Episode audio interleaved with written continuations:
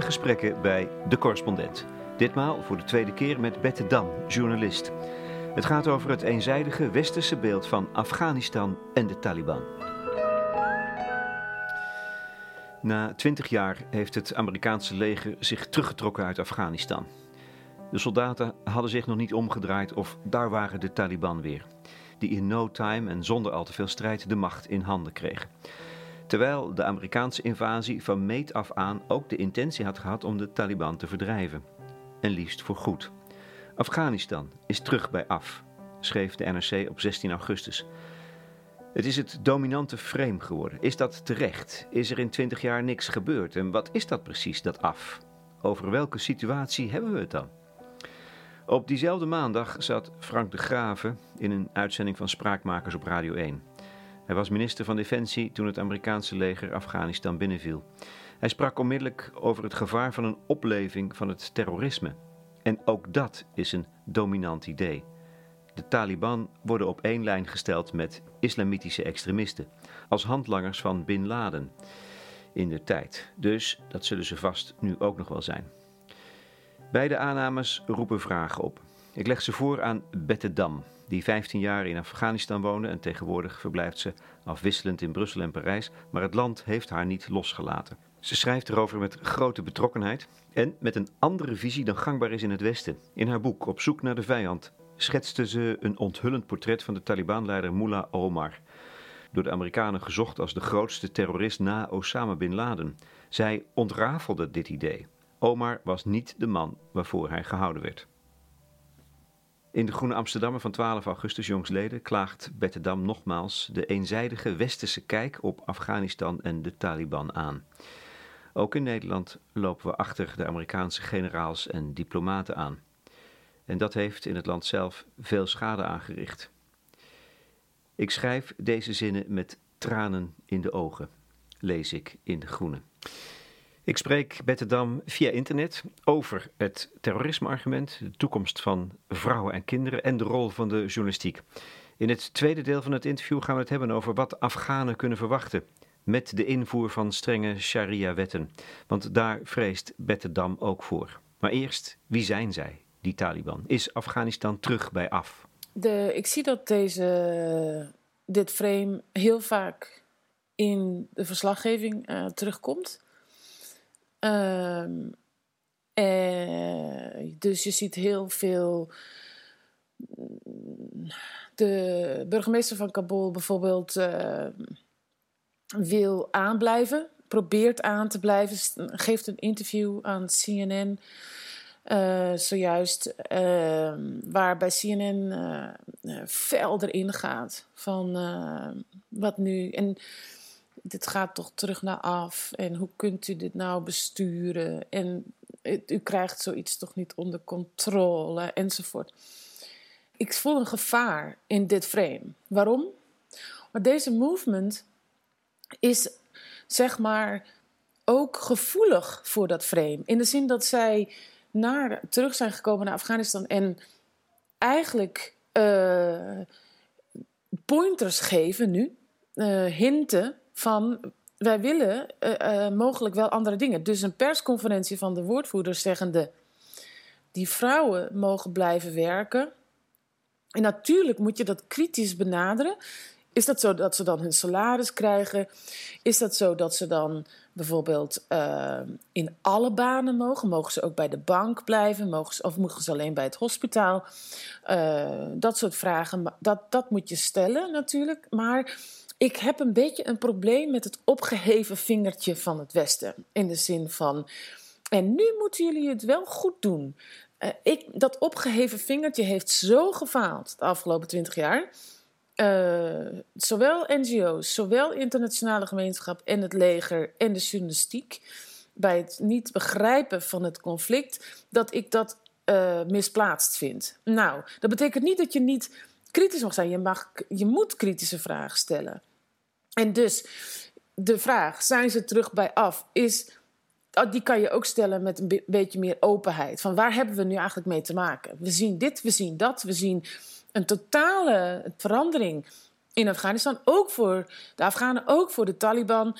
Um, eh, heb ook geduld. Er is geen geduld voor de Taliban. We verwachten dus dat het in één keer een beweging wordt die alles op de rails moet hebben uh, enzovoort. Dat is niet zo. Uh, ik vind dat moeilijk. Ik vind het ook dat we daar een beetje mee moeten oppassen.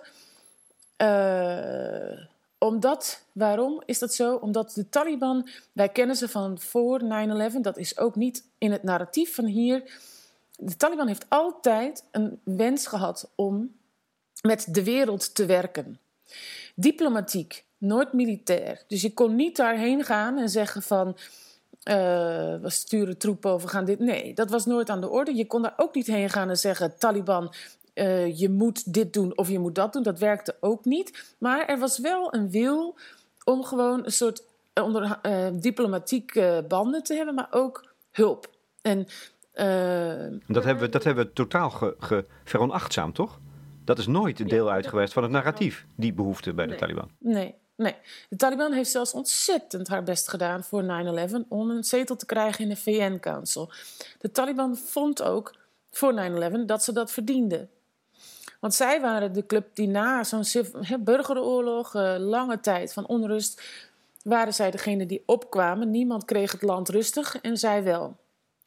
Uh, ze hebben daar pogingen toe gedaan, bijvoorbeeld om de goodwill te vergroten.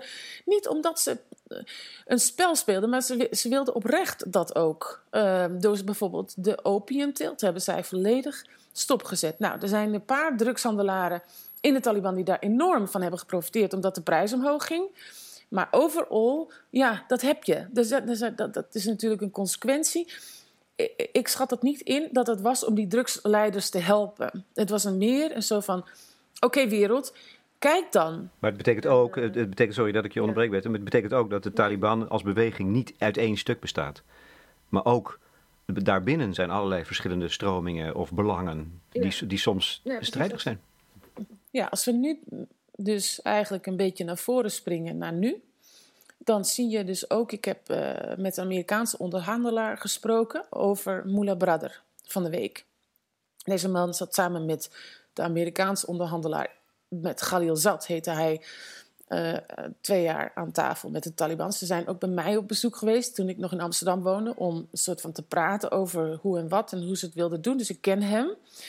En hij, hij vertelde het ook van, ja, die zo'n zo'n Mullah Brother is een man die hoger opgeleid is, die van het eerste uur is, die eigenlijk ook inderdaad al sneller Osama bin Laden wilde uitleveren dan menige een die ook die internationale relatie wilde. Uh, en nu, in de laatste twee jaar onderhandelingen, dat betekent dat hij uh, in Doha was, is hij ook zo'n praktische man geworden. Maar, dus hij zocht wel naar oplossingen, zegt de Amerikaan, tussen de Afghaanse zittende overheid toen nog en de Taliban. Maar je bent niet alleen. En wat je zegt, de, zoals in elke movement toch wel, uh, heb je krachten. En daar heeft hij ook mee te maken. We hebben heel veel commandanten die, die komen uit hele kleine dorpen waar sowieso geen vrouw te zien is. In heel veel dorpen in Oeruzgan was er nooit een vrouw te zien. Ook niet in 2006.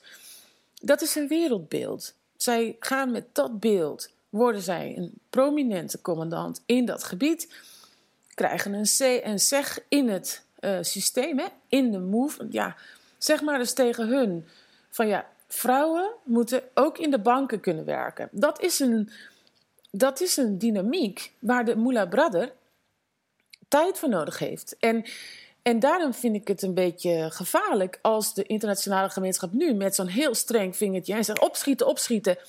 Iedereen van de vrouwen moet in een bank kunnen werken. En als dat niet zo is, voldoe je niet aan de westerse mensenrechten. Nou, je kent het wel.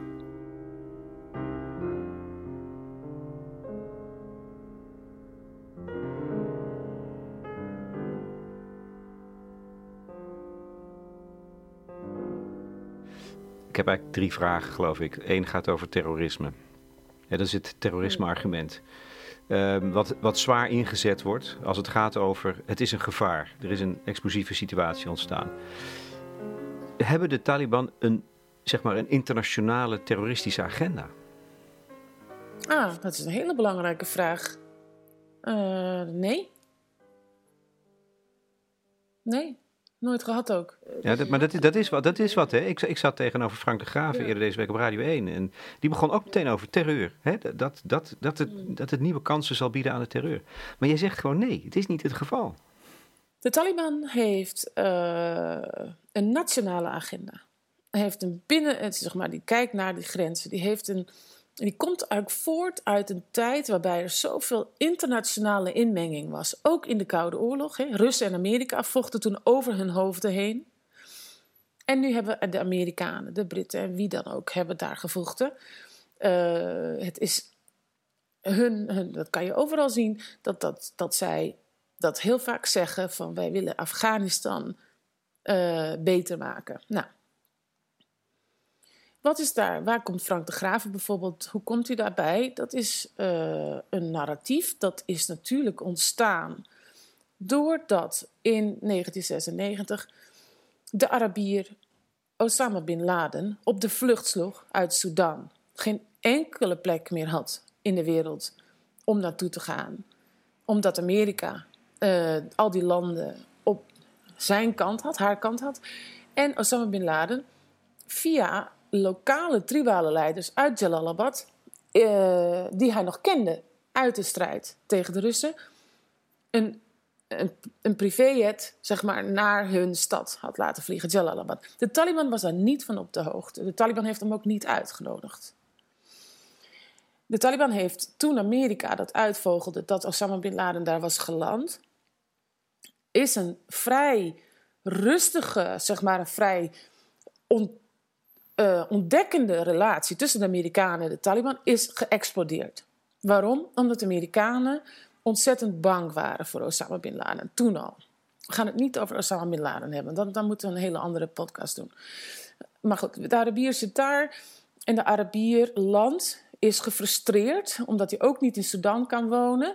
En je ziet uh, dat hij in die bergen, de Tora Bora, die onder de controle vallen van die tribale leiders, wordt hij vrij snel heel erg extreem. Dat zie, zie je in persberichten. En de Amerikanen komen bij Mullah Omar. Zeggen de, de leider van de Taliban, zeggen, lever hem uit, nu. Dit kan zo niet. Nou, daar gaat iets mis. Waarom? Omdat Mullah Omar uh, een staat aan het bouwen is waarbij, of je het wil, het is, het is op vele vlakken niet helemaal gelukt, maar justitie is uh, voor de Taliban belangrijk. De, volgens het sharia berechten van mensen is een heel justitieel proces waar de top van de Taliban waarde aan hechten. Nou, uitvoering, zo, dat, dat is zeer te bespreken, want uh, er was corruptie, er was dingen die gingen mis, er was rivaliteiten waarbij toch moorden werden gepleegd. Uh, en werd niet naar de lokale recht. Maar een van de eerste dingen die Taliban voor 9-11 overal in het land plaatste, waren kleine rechtertjes. Waar mensen naartoe konden gaan om hun beklag te doen over land, over hun huwelijk, over wat dan ook. Uh, over erfrecht. Um, nou, dat gezegd hebbende, in 1997 komen die Amerikanen bij, uh, in 96 komen die Amerikanen bij Mullah Omar en vragen om uitlevering. En dan zegt de Mullah Omar, ja, dat kan, maar hij moet naar de rechter. Want we gaan hem dan berechten. Als jullie zeggen, hij is schuldig aan uh, aanslagen, hier aanslagen, daar. We kunnen hem niet zomaar uitleveren. We moeten daar. En, en, en hij wilde hem zelf, hij wilde hem zelf berechten dus. Ja, in de Kabul-rechtbank. ja. Ja. Nou, ik heb dat, ik heb dat altijd uh, fascinerend gevonden. Maar in het licht van de Amerikaanse reactie is het interessant. De Amerikaanse diplomaten die hierbij betrokken waren, die ik heb gesproken voor mijn boek, die zeiden: ja, haha, maar je kan die oma niet geloven, joh. Wat denk je? Dat is natuurlijk een vertragingstechniek. En dat is heel interessant. Dat is telling voor de relatie tussen Amerika en de Taliban. Um, nooit vertrouwen. Nooit vertrouwen. Gewoon. En dat zie ik nu ook weer. Niet vertrouwen. Niet vertrouwen. Dus Amir, Mullah Omar, die wordt gefrustreerd. Want hij krijgt bijvoorbeeld uh, geen gehoor op dat verzoek. Hij snapt ook niet, wat is er nou zo groot aan die Osama Bin Laden? Hij kent hem ook niet, ze hebben niet samen gevochten. enzovoort. En, en dat uh, raakt gefrustreerd, gefrustreerd, gefrustreerd. Het wordt binnen de Taliban een heel groot issue, want iedereen ziet wel dat Amerika dit niet gaat opgeven. Dus alle internationale steun die de Taliban wilde, droogt uit. Alle wil verbrokkelt. Dus die VN-stoel, die is ook niet meer in zicht. En al dat soort zaken maakt dat die beweging naar zichzelf keert en radicaliseert en zegt: Weet je wel, eigenlijk fuck you, middelvinger. En we gaan jullie niet meer helpen. Uh, jullie willen toch ons niet serieus nemen, weet je wel? Zo. Uh, en maar daarmee hebben ze dus. Sorry? Daar, ja, daarna kwam nog 9-11, maar dat begint dus al eerder eigenlijk. Daarmee hebben ze dus veel verloren. Dus maar, eh, dat betekent, ik kan me voorstellen dat ze, dat ze dus uh, nu, twintig jaar na dato, en ze kennen hun eigen geschiedenis en de gevolgen van die associatie met, met terroristen, die, is namelijk, die zijn namelijk gigantisch voor hun land. Uh, die hebben een hele inval van de Amerikanen teweeggebracht. Dus dat ze nu helemaal niet zitten te, te wachten op, op nieuwe terreurgroepen of nieuwe banden met welke terreurgroepen dan ook. Toch? Dat is toch wat je dan denkt. Maar klopt dat ook, deze veronderstelling van mij? Nou, kijk, uh, ze hebben bijvoorbeeld. Uh, kijk, bijvoorbeeld het ISIS-aanwezigheid van Afga in Afghanistan. Dat zijn allemaal rogue elements van Pakistan vooral. Die de, de grens over zijn gegaan en de ISIS-vlag omhoog houden. Die zijn er wel. Die zijn er, wel. Dat, die zijn er. Dat betekent niet dat zij direct vallen altijd onder het commando vanuit Syrië. Dat zijn ook gewoon soms geradicaliseerde groepen die de ISIS-vlag gebruiken.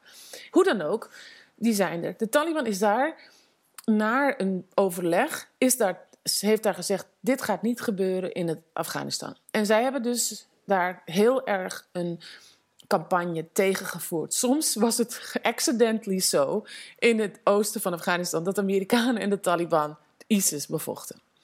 Uh, ja, dat was dan altijd wel uh, wrang op zich.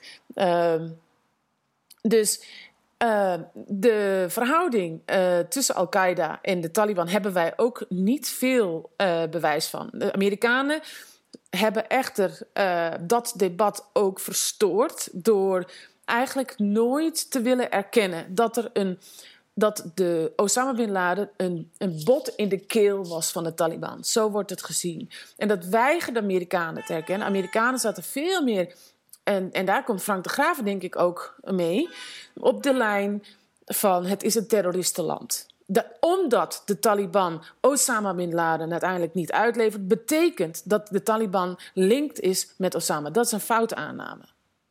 Die uitlevering is niet gebeurd uit frustratie, uit totale trots. Van jullie willen ons niet begrijpen, dan wij jullie ook niet. En wij geloven jullie niet meer. En de dingen als Osama Bin Laden heeft het niet gedaan. Jullie willen ons erin luizen. Osama Bin Laden is alleen maar een, een stick om ons te slaan. Dat soort dingen uh, werden er toen gezegd. En uh, Osama Bin Laden is er tussenuit geknepen. De Arabieren ook na 9-11. En wat, het, wat, uh, wat belangrijk is om te, om te weten, is dat daar de Taliban hun eigen koers weer voerden. En dus zeiden: wij gaan ons overgeven. En zij stonden. Dus daar zie je heel duidelijk dat de Taliban een hele andere beweging is. Dus die internationale jihadi-agenda, die, die, die, die heb ik niet gezien. Uh, ik heb nog ik, ik vind dat kwalijk. Ik heb zelfs uh, een moment gehad, ik weet niet meer precies wanneer ik, toen ik nog midden in een soort van laatste nieuws zat. Toen schreef de Volkskrant uh, ineens een headline, voorpagina. Met ne de, als Nederland naar Kunduz gaat, dan valt de Taliban Nederland binnen. Voorpagina, gebaseerd op een woordvoerder, Mujahid, die je van de week toevallig voor het eerst in live hebt gezien uh, op de televisie uh, Mujahid, die werd die vraag voorgelegd. Je weet, dat kan, ik weet niet precies, ik was er niet bij, maar ja, dat, dat moet je echt crosschecken. En daar moet je het zo voorzichtig mee zijn uh, om, om dat soort frames te bevestigen. Ik las natuurlijk jouw stuk in De Groene van vorige week. Um, en dan zie je hoe dat dat terrorisme-argument gewerkt heeft. En je houdt je hart vast. Want eigenlijk hebben ze, ze hebben een vijand nodig gehad. Die hadden ze wel, maar ze hebben de Taliban tot vijand gemaakt. Terwijl ze dat in wezen veel minder waren, hè, niet als terroristen in ieder geval. Dat heeft natuurlijk ehm, gigantisch veel ehm, slachtoffers gekozen. Je spreekt over honderdduizenden Afghaanse burgerslachtoffers. Is dat echt ja, zoveel? Ja, dat moet je even checken. Maar er zijn, uh, er zijn ontzettend. Uh, ik bedoel, dat moet je niet even checken omdat ik het niet precies weet. Maar uh, dat, dat ja, er zijn heel, heel veel mensen, heel veel mensen omgekomen. En we hebben het nog even gecheckt. er is een schatting van het Watson Institute van een totaal van ongeveer 150.000 Afghaanse slachtoffers, burgers, politie en militairen.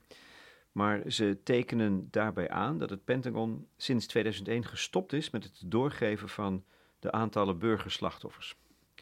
In, hoe dan ook, in ieder geval moeten al die doden toch een, ja, een eh, gigantische rancune hebben opgeleverd, zou je zeggen? Bij wie? Ja, bij... bij... Ah, bij de Afghanen? Ja. Ja, dat vind ik een supergoeie vraag. Want, weet je... Uh, ik heb me daar ook altijd, ik, eh, daar heb ik me ook altijd over verbaasd. Zeg maar, de pijn die wij daar hebben gedaan. Door de hele tijd midden in die rivaliteit tussen families te staan, waarbij mensen werden omgebracht onder het mom van de Taliban enzovoort. En waarbij dat soort false reporting, hè, zoals je dat dan kan noemen, werd. Ik, ik weet nog wel dat. En dan ging je naar zo'n zo'n explosie en. En dan ging ik daarheen, want dat doe je dan als reporter. Dan moet je naar de scene. En, uh, en, en met deze context in mijn hoofd, hè? Met weer, weer, wie zit hier nou weer achter ontploffing? Ja, welke, welke terroristen zijn het nu weer? Nee, je lacht erom, maar dat is natuurlijk wel wat er naar buiten gebracht wordt steeds. Terwijl het dus steeds niet het geval is geweest. Dat is gruwelijk. Maar goed, jij ging er naartoe. Ja, en, en dat, nou ja, dat ik dan ook, dat ik dan ook wel vijandigheid. Op een gegeven moment denk je ook van waar is, is er dan geen uh, meer haat naar mij? Want ik kom daar als een witte vrouw weer even met mijn pen en blokje uh, verslag doen. Uh, van een verslag wat heel veel Afghanen zich ook niet in herkenden. Wat daar allemaal in die Amerikaanse kranten belandde. Ehm, en, en toch, hè, dat, dat, dat is er niet geweest. Ik bedoel, natuurlijk uh, is er uh, stress op zo'n zo'n situatie met een explosie. En er ligt overal glas en er ligt bloed. En er zijn politie en sirenes en noem het op. Dus er is stress. Maar de omwonenden in zo'n zo'n slagerij, die dan helemaal aan gort is omdat de explosie er is, zijn leven is basically verwoest. Door weer zo'n clash met de Amerikanen. Ja, ik moet zeggen, ik wil het niet al te romantisch maken hoor. Maar dan was het was zo'n slager eigenlijk nog iemand die zei: Nou, kopje thee? Dat ik dacht: Oh, wauw. En ja, ik, en, en ik, ik dacht ook weer lang, laatst uh, toen het begon. Toen het begon in Afghanistan. Nou, hoe, hoe lang zitten we nu in deze zeg maar, oprukking van de Taliban? We zitten nu een paar weken erin, hè, van provincie naar provincie. En toen dacht ik ook ineens van, oh man, en toen ging China een beetje opspelen met de Oeigoeren. Dat, ze dan, dat eh, China eiste dat de Taliban de Oeigoeren niet ging steunen. En in ruil daarvoor zou China dan steun aan de Taliban geven. En in Pakistan is er ontzettend veel steun voor de ideeën van een islamitische staat. Zoals de Mullah Omars en de Mullah Brothers willen, zeg maar.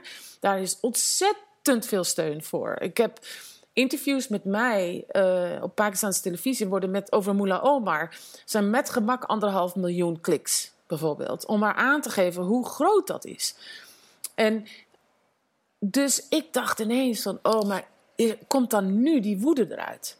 Want als dat allemaal gaat verenigen, zowel de Oeigoeren natuurlijk, die onderdrukt worden omdat eigenlijk ook dat heeft te maken met het terrorisme-narratief. En de Pakistanen hebben natuurlijk veel te maken met het terrorisme-narratief. En, en de Afghanen natuurlijk heel erg. En ik dacht, oh, het kan ook nog wel eens zijn dat dit gewoon de grenzen overgaat. Dat die woede, die pijn elkaar vindt. En dat het dan ineens een, een, uh, ja, een Chinees, Pakistaans, Afghaan... Want ja, daar is het toch... Dat denk je dan toch. Ja. Maar is, dat, is dat een gereden angst? Of is dat, is dat een angst of is dat reëel? Nee, ik denk, ik denk dat angst er wel bestaat dat uh, bijvoorbeeld Pakistan heel onrustig wordt. Als de Taliban uh, prominenter wordt, dat was voor 9-11 ook zo. Dat was Islamabad, hè, de hoofdstad, was altijd heel zenuwachtig. Dat die mensen uit zuid, het land, zuiden van het land, in de grens, grensstreek van het land, toch ook dat zouden eisen.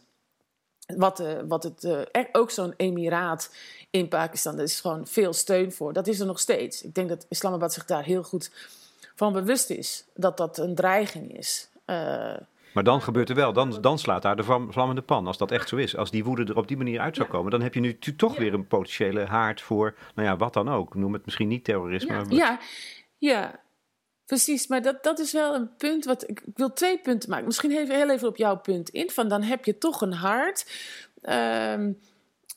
Het, daar was ik ook bang voor, dat we soort in een soort burgeroorlog zouden belanden. Misschien een beetje in, naar Pakistan ook. En dat er dan gebieden volledig uh, out of control zijn. Hè? En dan heb je natuurlijk met gemak weer zo'n Osama, die een tribale leider vindt, een private jet, en dan landt. En dan in een soort uh, handgreep, uh, houtgreep komt met het lokale regime. En daar dingen kan gaan doen.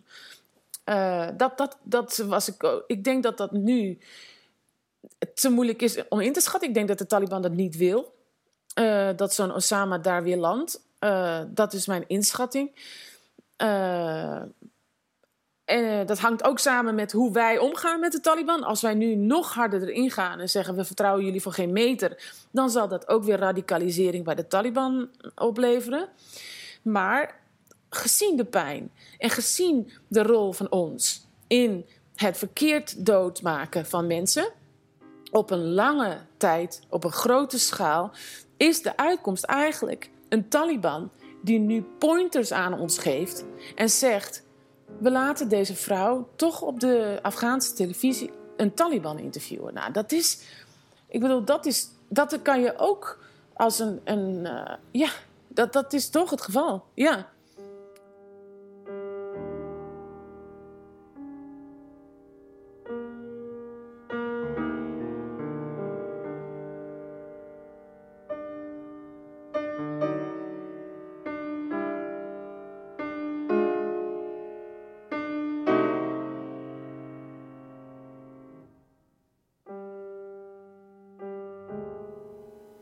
Dan, ga ik, dan beweeg ik nu door naar mijn tweede onderwerp, de positie van de vrouwen en de kinderen. Dus de cultuur, de, wat, wat, we mogen verwachten van wat er gaat gebeuren in, in, in Afghanistan. Hoe dat land nu gaat uh, eruit zien, hoe mensen bestuurd gaan worden. Want uh, ik hoorde eerder deze week dus ook dat er in de straat, het is eigenlijk heel rustig. Het lijkt stabiel, maar in de angst en de onrust zit in de harten van mensen en in de zielen en in de hoofden. Ja.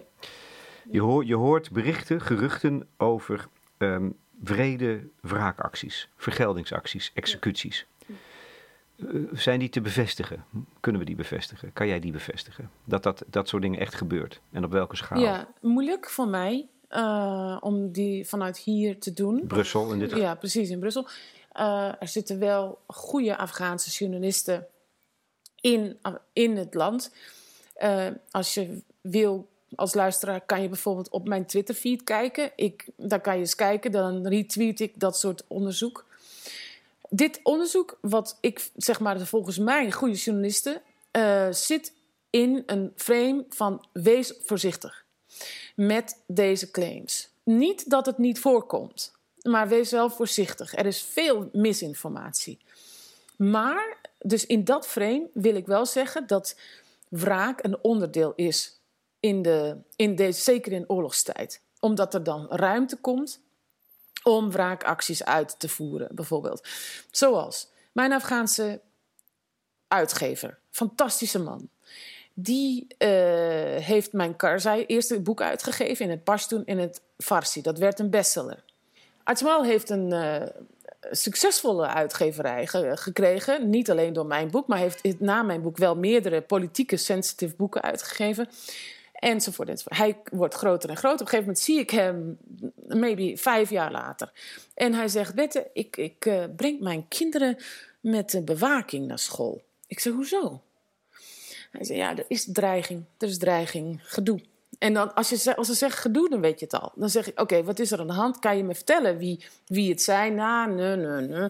Hoeft niet per se, maar het is rivaliteit. Oké, duidelijk dat gaat zo door. Ik ben niet meer in Afghanistan. We bellen af en toe nog. En op een gegeven moment belt hij mij op uit Canada. Ik zeg: Wat doe jij? Hij zegt: Ik ben gevlucht. Hij zegt: Er is op mijn auto geschoten door drie schutters. En ik denk dat onze problemen uit de hand lopen. Ik zo: Oké, duidelijk. Nu is er een Taliban-overname. En wie zitten onder de grond in een basement? Zijn broers. Die, ik zeg tegen Atsmal gisteren: Wat is die vijand? En hij zei: Dat zijn rivalen. Dat zijn mannen die nu een kans pakken om ons uh, iets aan te doen. Ik weet niet wat Atsmal zijn familie hen heeft aangedaan. En wat het conflict is, wil hij ook verder niet zeggen. Dat zou ik andere mensen moeten gaan vragen. Maar ik bedoel, zijn broers komen nu op die lijsten van Canada. Zeg maar, die 20.000 die Canada gaat uit, uitvliegen, die komen daarop. En dat moet ook, want zij, zij kunnen niet doorleven. Uh, als zij uit die kelder komen, dan is er een groot, uh, groot risico. Nou, dat is een voorbeeld. Maar jij, jij, jij, jij weet dus ook dan nog steeds niet het fijne van die rivaliteit of die strijd. Nee. Dat zijn, nee, dat zijn familiefetes soms. Dat kunnen, hè, zoals je ja. in de Groene schrijft, crime passionnel zijn. Dat kunnen ja. uh, uh, Taliban-strijders zijn. Maar dat, kan van, dat laatste is nog het minst waarschijnlijk dan op een of andere manier. Precies, en daarom is het ook ik ben ook, ik, ik heb ook niet helemaal gepusht, uh, Lex. Ik wilde dat niet doen. Het is super moeilijke journalistiek om in die familiefetes te gaan zitten. En, en soms ligt het meer op straat. Dan zijn het gewoon echt duidelijke families waarvan iedereen weet dat dat speelt. En soms is het moeilijker. Wat Artsmal, die kinderen gingen op een gegeven moment bewa met bewaking naar school. Hij zei dat dat vooral de fetes te maken had, en dat, dat zie je wel veel, met dat één familie rijker wordt. Hij werd echt rijker. Hij had meer te besteden. Zijn uh, uitgever werd groter. Hij kocht een groter kantoor. Dat kon je zien. Er was, daar was ook jaloezie. Dat zie je ook veel in Kandahar, in het zuiden. Daar heb ik miljonairs ontmoet. Die, die rijden in een grijze Toyota. Op straat. Die wonen in een modest building. Waarom? Omdat het anders dus heel veel uh, kenniszinnen eigenlijk is het. In, er is jaloezie. Er is ook een wens van een ander deel van de familie om ook te delen in die wilde, zeg maar. En daar zitten allemaal wat ik noem micronarratieven. Zeg maar, dat zijn micronarratieven die, die wij niet graag niet zien, niet te vaak zien. Ik, ik was in Irak. Mag, mag ik nog één voorbeeldje geven? Ja. ja, ik was in Irak en dat was 2003, toen uh, was ik uh, nog niet ervaren. En uh, ik ging daar eigenlijk een beetje heen als een student. En ik raakte aan de praat in Amman, bij de naburige Amman, met een man uit Nijmegen. En hij zegt: Ik ben Iraki en ik ga terug naar mijn land. Want het is 2003, alles is gevallen. Ik kan daarheen. En ik belandde in een man zijn familie, dat, wiens achternaam Al-Jabouri was. Ik had geen idee wie Al-Jabouri was. Wist ik veel. Ik kon het ook niet googlen. Op dat moment had ik ook niet eens gedaan. Maar gaandeweg merkte ik dat ik in een, in een, familienetwerk was dat super machtig was. Waar heel veel rollen speelden. Sommigen zaten in de overheid, anderen waren met Amerikanen aan het vertalen. Hij, hij wist heel veel. Hij, was, hij wist eigenlijk achteraf precies waar Saddam Hussein was. Uh, die ze toen nog zochten. Bizar. Hij is uiteindelijk ook gevonden in zijn stad. Uh, maar ik kwam terug op de UvA, want ik was nog steeds student bij de Universiteit van Amsterdam. En bij mijn Middle Eastern Studies. En ik zeg, jongens, wat about het idee van die stammen? Want er is een hele wereld de, uh, daar. En mijn docent zei, dat, nou, nou that is an old-fashioned tradition. We don't, uh, wij denken niet dat dat nog belangrijk is in onze politieke wetenschappen. We gaan, hè, de machtsverhoudingen zitten echt veel meer in het parlement, bijvoorbeeld. En dat moet ik nog vaak aan denken, omdat na, na, Irak kwam ik in stammenland Afghanistan. En ik heb vaak genoeg nog politicologen gehad die mij belden in Kabul en zeggen: Hoe gaat het met het parlement? Ik zeg ja, oké. Okay. Eh, daar, daar gebeurt wel iets, maar je moet ook nog iets anders weten. maar maar het, het tragische of het gruwelijke is dan, of het, ja, het navrante, is dat de Amerikanen met hun invasiemacht en poging om dat land uh, een beetje op orde te krijgen, heel vaak dus onwetend een rol hebben gespeeld in die strijden. Die ze niet hebben begrepen, daar hebben ze slachtoffers gemaakt en ze hebben steeds gezegd: het zijn de terroristen. Mag je nou aannemen dat als je hoort over wraakacties, dat het hierover gaat. En ik dacht opeens, vanuit de Taliban, ehm, ehm, moet je het zo zien dat het vanuit de Taliban collaborateurs zijn. Die, die met de Amerikanen hebben samengewerkt, of, of ze gebruikt hebben. Hè? Eh, daar heb je natuurlijk allerlei verschillende vormen voor. Maar dat, dat je het zo moet zien als zij vergeldingsacties of, of misschien gewoon straffen toepassen. Ja, gewoon is het niet, maar. Ja, goed punt. Goed punt. In de zin, denk je er nu zo over na dat bijvoorbeeld in de Oeruzgan, waar we ook dit, dit hadden, dat, dat de Taliban dan nu direct die informatieverstrekker opzoekt, die hen die de Amerikaanse vliegtuigen heeft bediend om hun familie te doden. Dat denk ik. Dat kan toch niet anders? Ja, nou dat is precies wat er gebeurt. Precies, dat weten ze heel goed. Hoe kunnen ze dat weten? Waren ze erbij in de buurt? Nee, nee, dat zeg ik iets te snel. Dit zijn ook allemaal weer intern verhalen die, die doorgegeven worden. Dus dit is Willem Frederik Hermans, wordt het, in, wordt het dan voor mij. Hè? Dat, dat je in, in de oorlog eigenlijk niet, nooit kan weten wat er aan de hand is. Nou, ja, precies. Ik denk dat het heel. Ik vind het heel fijn dat we zo diep gaan. en dat we daar inderdaad naar kijken. Dat ik zeg inderdaad dat sommigen het wel weten, omdat er een paar families uh, inderdaad een soort prominente rivalen zijn. Uh, de gouverneur, de, de paar gouverneurs die daar in de regio zaten bijvoorbeeld. Die, als je bijvoorbeeld Oeruzgan zou moeten tekenen over de jaren heen, dan rood is terrorisme, hè, volgens de Amerikanen. Rood is in dit geval de rivaal van de gouverneur. Nou, dan, dan was dat wel heel duidelijk een paar valleien. Merabat, Dereshan waren altijd de gebieden waar de Amerikanen en de Nederlanders vochten. Baluchi-vallei, uh, terwijl dat de oorsprong daar van de haat ten aanzien van het Westen, ten aanzien van de Nederlanders, dat lag vooral in een eerdere actie van de gouverneur. Ik heb, ik heb wat je zegt, wisten zij welke familie het was gedaan? Er zijn prominente families waar de Taliban van weet. Nou, het eerste wat er is gebeurd toen uh, in het zuiden uh, zaken gingen vallen, Bijvoorbeeld Spinboldok. Dat is een grote grensstad bij Pakistan, onder in Afghanistan. Heel druk met allemaal trucks die in en uit gaan. Het is een, Kandahar-regio is een economische regio in de zin van veel transport in die, in, uh, in, uh, in die regio.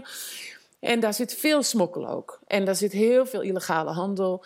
Het is een, wild, een wilde business, zullen we maar zeggen. En um, daar speelt een, en daar speelt een, een hele bloedige, hele bloedige tribale oorlog. En uh, dus afgelopen twintig jaar hebben de Amerikanen één van hen uh, gesteund. Abdurazik heet hij.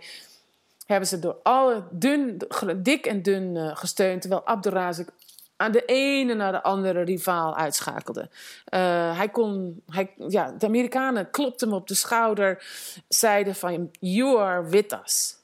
En you know where the terrorists are. En wij hebben, ik woonde samen met Matthew Akins, die heeft daar twee grote verhalen over geschreven in Harper's Bazaar. Dat is niet een klein podiumpje, dat is een groot podium.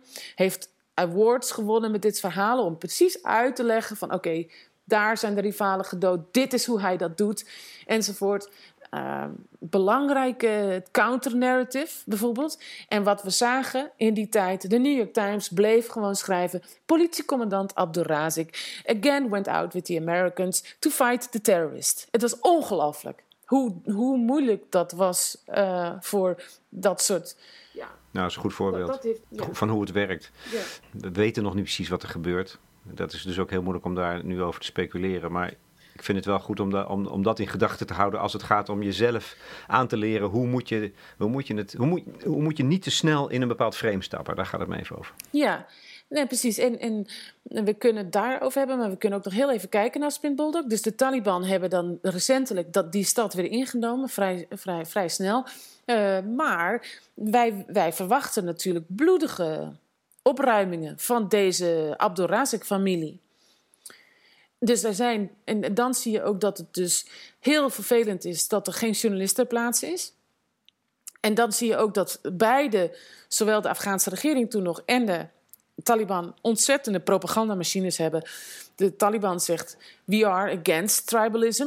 dat is ook zo, maar is dat in het werkelijkheid ook zo? Wat is daar gebeurd? En de Afghaanse overheid zegt van... de ene na de andere man is het huis uitgesleept en is dood. En, en, en we hebben het finale verhaal niet, maar dat daar, dat daar moord is gepleegd uit wraak voor deze Abdurazik-familie, dat, zou je, dat, dat, dat is heel aannemelijk, ja.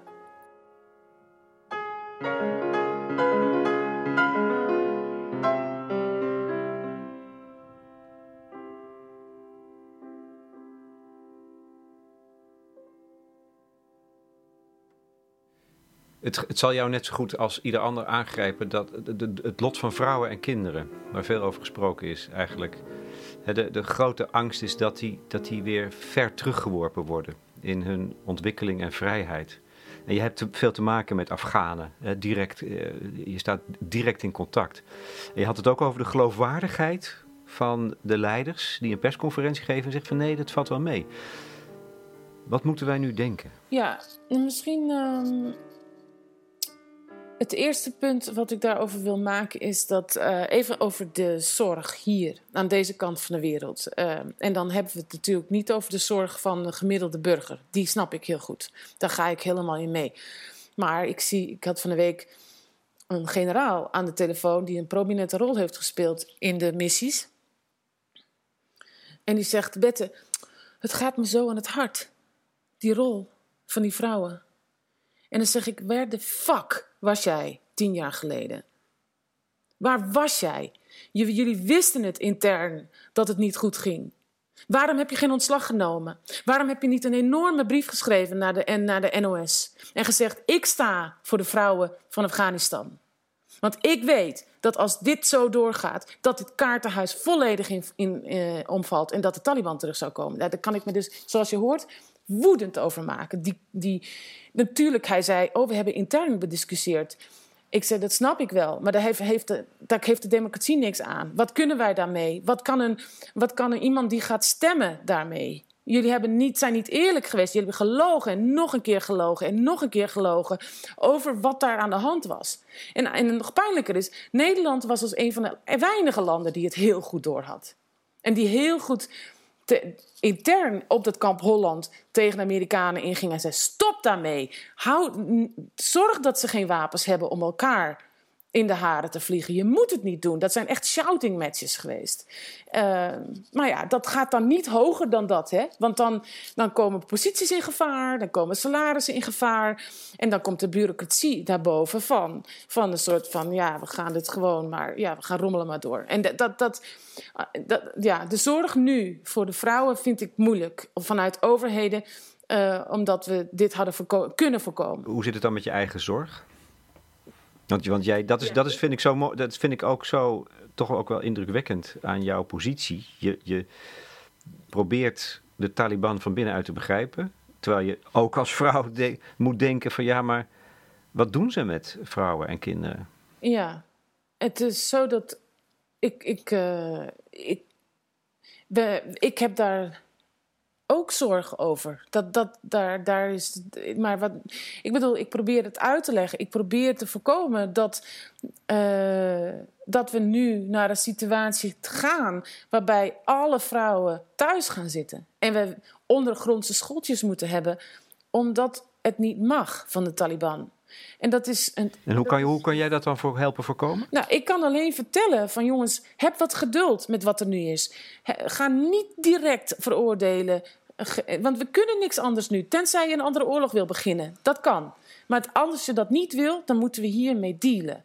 En, uh, en, en naarmate wij meer met ze in gesprek blijven, is de kans groter dat zij, uh, nou ja, bijna van andere toleranter zijn, modern, zich zullen ontwikkelen in, in, uh, in, in de richting van enige moderniteit, denk jij? In de zin van dat we, we, moeten accepteren dat, dat dit de uitkomst is van een falend uh, 20 jaar. En dat we dus een hele slechte uitkomst hebben. We hebben eigenlijk dus die mannen terug die. Uh, die, die, we, die niemand wilde eigenlijk in het begin. Ook heel veel Afghanen niet. Uh, toch zijn ze er weer omdat ze een reactie zijn op het falen.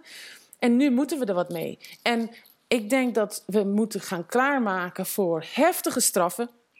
We moeten onszelf gaan klaarmaken voor het afhakken van handen.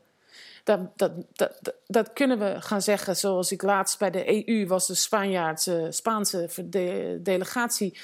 If there will be any Islamic law, I will never support them ever again. Dat is natuurlijk totaal ongeïnformeerde emotie uh, die daar zit.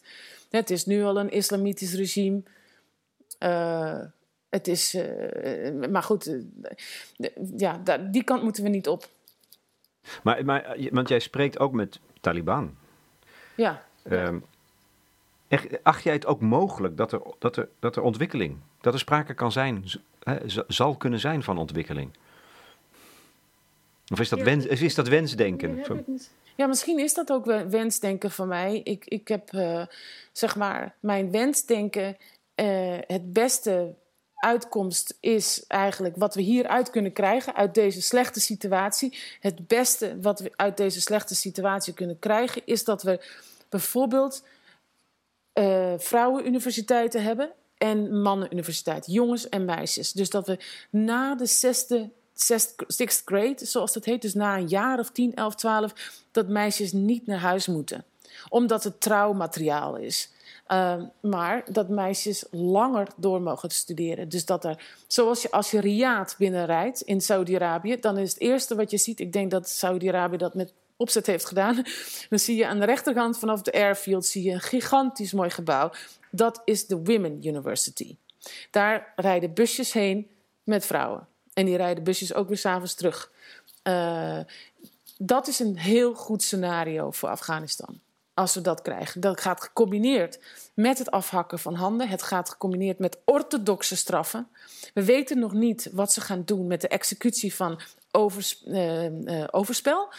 Waarbij zowel de man als de vrouw wordt tot ter dood wordt gebracht. Dat gebeurde vroeger in stadions met veel publiek, omdat het een uitkomst was van een uh, sharia-proces. Drie rechtbanken wordt allerlei, uh, moeten allerlei uh, getuigen bijkomen. In een op papier goed lopend, zeg maar, uh, volgens de papier lopend proces moeten daar getuigen bij komen. enzovoort. En kan aan het eind van het derde, derde rechtszaak, rechtspraak, kan er vergeving worden gevraagd. Er wordt een brief gemaakt naar de gedupeerde. Zeggen van, we, sorry, wil je ons vergeven? En dan volgt de executie niet. Er zijn dus ook helemaal niet zoveel executies voor 9-11 uitge uh, uitgevoerd. Maar ze zijn er wel. We hebben het over een stuk of zes, zeven. Over een periode van zeven jaar. Uh, dat gaat, dat, wat gaat de Taliban daar nu mee doen? Dat weten we nog niet. Ik denk dat de Taliban verrast is dat ze Kabul hebben. Dat Mullah Brother een praktische man is, maar te maken heeft met al die uh, niveaus van conservatisme. En dat hij daar nu mee aan moet levelen. En moet levelen met de internationale gemeenschap. Want hij wil die connectie niet kwijt. En als het Westen, het Westen uh, hulp biedt. Ja, ik weet niet of wij die kans nog krijgen. Want China en Rusland liggen ver voor volgens mij. Maar stel dat het zo zou zijn. Dan zouden we dat proces misschien kunnen helpen. Um, nou, beter te verlopen. Nou ja, beter te verlopen? Ja, ik zou zeggen dat natuurlijk geld en uh, bijvoorbeeld het sturen van uh, architecten of wat voor hulp er nodig is, misschien engineers of uh, wegenbouwers, dat, soort, dat soort hulp.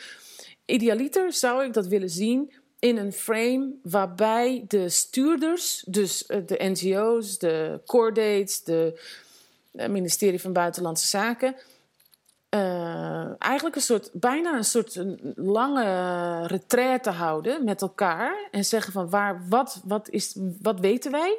Weten wij genoeg om, om zeg maar, ook die hulp goed te begeleiden? Bijvoorbeeld, als er nu een onthoofding is, over tien dagen bijvoorbeeld, in Goost. En je ziet op een video dat daar iemand wordt onthoofd of door het hoofd wordt geschoten, ja? En het wordt gezegd dat is Taliban. Dan, en dat komt op CNN, dat is een scenario wat heel waarschijnlijk is dat dat gaat gebeuren. Is het dan zo dat de EU, ministerie van Buitenlandse Zaken, dan de capaciteit hebben om de rust te bewaren en te zeggen: we gaan dit onderzoeken? En we gaan niet in de stress schieten, zoals de Amerikanen waarschijnlijk gaan doen, Uh, maar we gaan rustig dit onderzoeken. Is dit, in, is dit waar? Waarom is deze onthoofding gedaan? Is de commandant die hierbij betrokken was? We willen een naam. We willen die man spreken. We willen weten waarom hij heeft, als hij zelf niet antwoordt, dan gaan we om hem heen praten met andere mensen. Heeft hij toestemming van het leiderschap? Ik, dat, moet je, dat is voorzichtigheid, denk ik, die samen moet gaan met die hulp.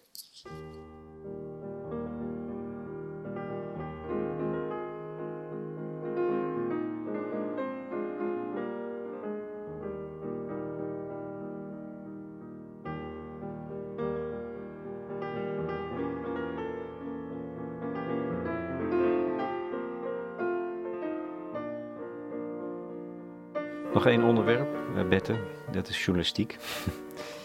Oh ja. Je gaf, uh, dat, is natuurlijk, dat zit je ook altijd heel erg hoog. Uh, je schreef uh, in de laatste column van je stuk in De Groene dat je een aantal zinnen over wat er de afgelopen twintig jaar eigenlijk verkeerd is gegaan ehm, met tranen in je ogen. Ja. Dat zegt veel over je betrokkenheid.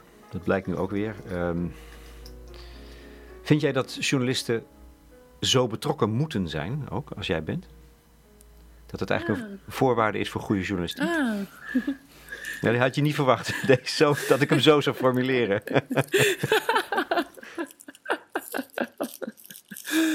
ik, heb één keer ik heb één keer gehuild tijdens interviews en dat was met jou.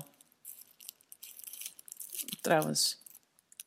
Ik moest eraan denken toen ik het opschreef in De Groene over dat de Nederlandse generaals dan bij de families van de omgekomen soldaten zouden langsgaan en zeggen: U bent voor een goed doel gestorven.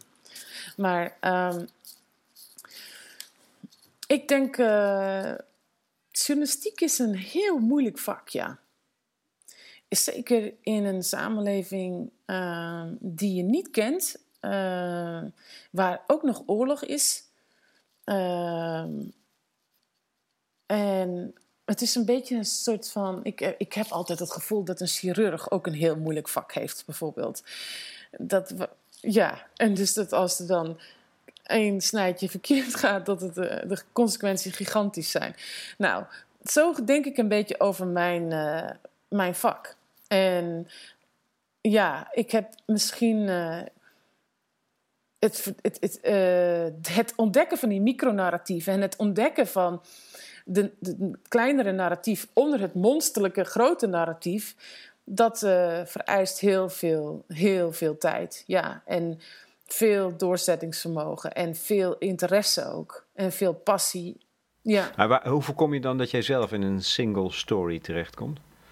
Want het maakt je ook kwetsbaar, hè? dat je je zo geeft aan, aan, aan de zaak, de, de, de, de, de, de waarheid in Afghanistan. Hoe, hoe voorkom je dan dat je zelf de, de, neiging is om te zeggen, te, te betrokken raakt. Ja. Ja, dat is ook inderdaad interessant. Want de NRC had dan ook zo'n beleid dat je inderdaad om de vier jaar moest je weg uit het land als correspondent. Want anders dan werd je te betrokken. Hetzelfde geldt voor ambtenaren. Die moeten ook roleren na vier jaar. Alle kennis wordt weer weggegooid. Ja. Maar dat vind je onverstandig dus? Nou, uh, ik moet even nadenken. Ik denk eigenlijk dat de huidige westerse journalistieke machine, zoals wij werken, uh, niet werkt. Het is uh, te wit en daardoor te dicht bij de witte bronnen eigenlijk. En uh, daardoor is, is het gemakkelijk geweest voor de Amerikanen om elke keer het terreurnarratief te verkopen. Het is zo dat ook in de academie, ben ik nu achter omdat ik een PhD doe, uh, is hetzelfde probleem. De academici gaan soms wel eens naar Kabul, maar komen ook niet verder. Het is ook een perceptie van hoe angstig ze zijn. Uh, vaak uh, zijn het witte mensen met een hoge op opleiding, zeker in de, in, de, in de belangrijke Amerikaanse journalistiek, is veel elite, hè? Ivy League universities, we can, we can attitude, wijn en, en een bubbel ook. Uh, Hannah Arendt schrijft daar ook heel mooi over in Lying in Politics. Hoe zo'n zo'n elite uh, zichzelf blijft verkopen en zichzelf in posities kan blijven houden. En, en eigenlijk allerlei verhalen in stand kan houden die, die dan niet waar zijn, omdat het crosscheck weg is. Nou, eh, voor de journalistiek denk ik, en daar denk ik dus nu over na met mijn, mijn, mijn, mijn PhD, van oké, zeg maar die hele soort van witte redactie gaat dan met heel veel witte bronnen over de ander schrijven. En dat is, dat is een steeds, nog steeds heel veel aan de hand. Het verandert wel een beetje.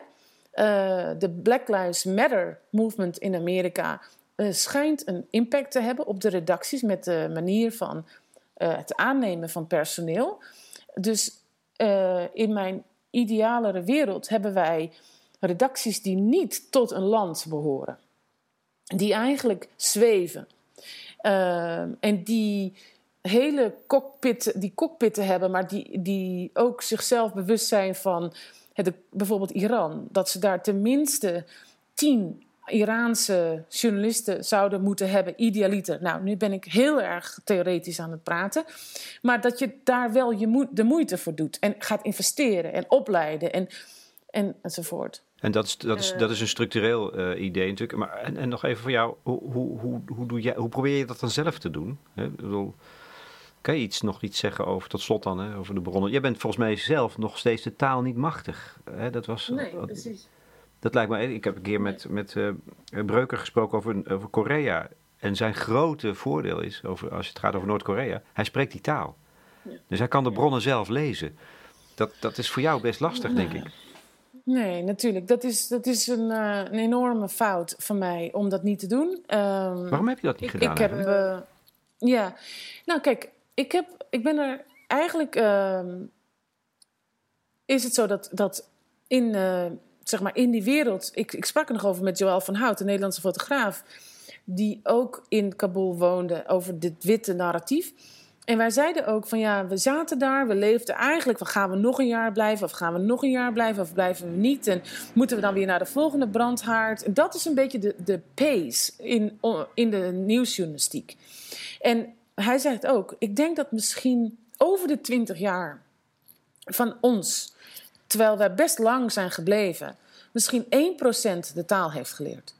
Um, en, en ja, dat is, dat is niet goed nieuws. En uh, ja, ik, ik, heb me daaromheen geworpen, omdat ik dan 15 jaar lang, ik heb dan heel veel Afghanen die mij bellen. Ik bel met hun, ik ga met ze op zoek. We gaan drie keer naar een locatie in plaats van één keer. Uh, en zo ondervang je dat dan een beetje. Uh, met vertalers. Ja, precies. Zeg maar. maar. daar ben je dan van afhankelijk ja. van. Maar goed, dat is, dat is dus ook nog eens. Maar, ja? maar, maar, maar, Lex, het scheelt al een hoop. Het scheelt al een hoop als de beginnende journalist uh, die nu begint, dat die, die die narratieven ziet. Dat die denkt van oké, oh, en dat die ook bronnen, eh, source literate wordt. Zeg maar. wat, wat voor bronnen staan er eigenlijk in de informatie die ik tot mij neem? Is dat een beetje uh, breed en divers, zeg maar? Daar, daar kan je ook al wel wat mee. En dan kan je kijken van, wat mis ik hier? En dan kan je de, de vragen ook al anders stellen. Weet je, ik, ik kan nog één voorbeeld noemen, uh, als je dat niet erg vindt.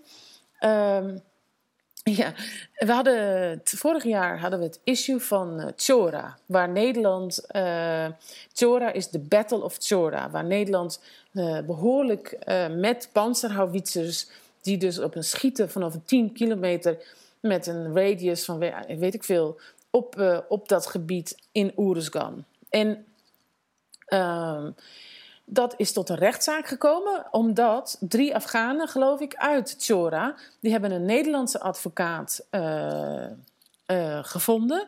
Uh, en die advocaat is een zaak tegen Defensie begonnen. Gezegd, jullie hebben disproportioneel geweld gebruikt. nou, de Defensie zegt, dus je hebt de slachtoffers en je hebt Defensie. Slachtoffers zeggen het was disproportioneel. Defensie zegt dat is niet het geval. En wat doet de journalist dan? En ik denk dat, dat daar, zeg maar, een voorbeeldje wat ik zag, is uh, een rapportage van uh, Sinan Kaan, die dus uh, naar Chora gaat. En zo'n reportage zit, naar mijn mening, veel te veel op de emotie. Van, ik ga hierheen, kijk mij dit doen, het is zo gevaarlijk, er wordt geschoten, je krijgt een beetje zware Hollywoodmuziek. En uiteindelijk komt hij aan op die locatie en vraagt de Afghanen eigenlijk nog een keer de drie Afghanen, de, de, de gedeputeerden eigenlijk, om te vragen: wat is hier nu gebeurd? Ja, nou, er kwam Taliban binnen en toen is het disproportioneel uh, geschoten. En eigenlijk is dat het. Terwijl, zeg maar, wat, in, wat, wat hij had, eigenlijk ook had kunnen doen, is zeggen van... Maar wie waren die Taliban? wat was er? Waarom reageerde... En, en wie? Vertel me dan. En dus ik doe een paar belletjes met mensen uit Oeruzgan. Ik krijg direct de namen van de Taliban. Ik krijg direct de rol van de gouverneur. Wat, wat, wat een hele discutabele rol heeft die man gespeeld. Waarbij hij heeft samengewerkt met een, een, een georganiseerde weerstand... om Chora te laten vallen omdat hij iets niet kreeg wat hij wel wilde. En Nederland heeft dat gebombardeerd. Nou, ik weet niet helemaal of dit helemaal het verhaal is, maar ik weet wel dat dat er lag. En als Sinan Kaan dat, dat. Dus het gaat er in het, in het algemeen ook om. Die journalistiek hoeven niet elke keer Hollywood movies te zijn. Het is, het is een vak. Het is een. Je moet heel erg. Als jij tussen advocaten met eh, slachtoffers staat en een heel machtig ministerie van Defensie. Dat is niet niks. Dat is hard werk hoor om, daar een, verhaal uh, uit te halen en daar een waarheid te vinden.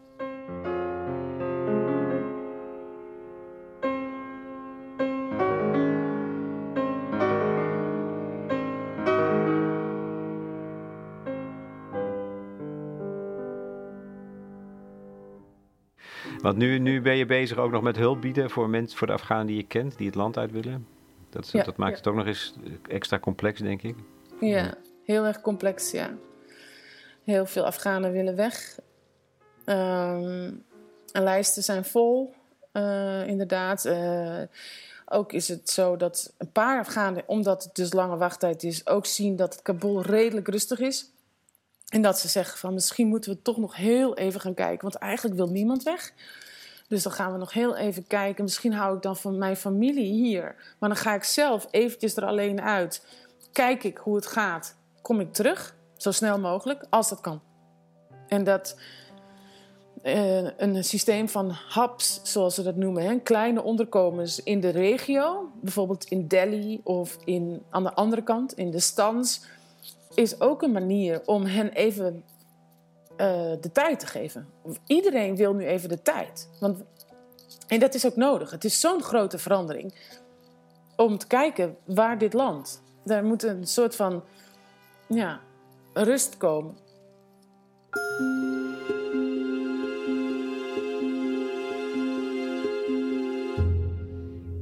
Bette Dam in gesprek met Lex Bolmeijer voor de correspondent. Dit roept vast vragen op. Nou, ik heb met uh, Bette afgesproken dat zij vragen van jullie luisteraars, leden van de correspondent, wil beantwoorden. We verzamelen ze eerst. Dat is misschien wel zo praktisch en efficiënt. Dus stuur je vragen in via de uh, bijdragesectie op ons platform. Wat je echt nog wilt weten van Bette Dam. We verzamelen ze en ik leg dan de, de, de vijf belangrijkste vragen nog aan haar voor. Die zal ze morgen, dat is dinsdag 24 augustus, beantwoorden. Dus daarvoor moet je zijn op ons platform en dat is toegankelijk voor leden. Je bent al lid voor zeventientjes per jaar. Daar krijg je dan een jaar lang kwaliteitsjournalistiek voor voorbij de waan van de dag. Nou, dat is dit in ieder geval ook. In ieder geval een poging daartoe. Um, verder wil ik nog één ding zeggen over de muziek. Die was van Glenn Gould, nou van Richard Strauss. Een van zijn vijf klavierstukken. Het Largo, dat is gebruikt bij een film getiteld The Wars, uitvoering dus door Glenn Gould.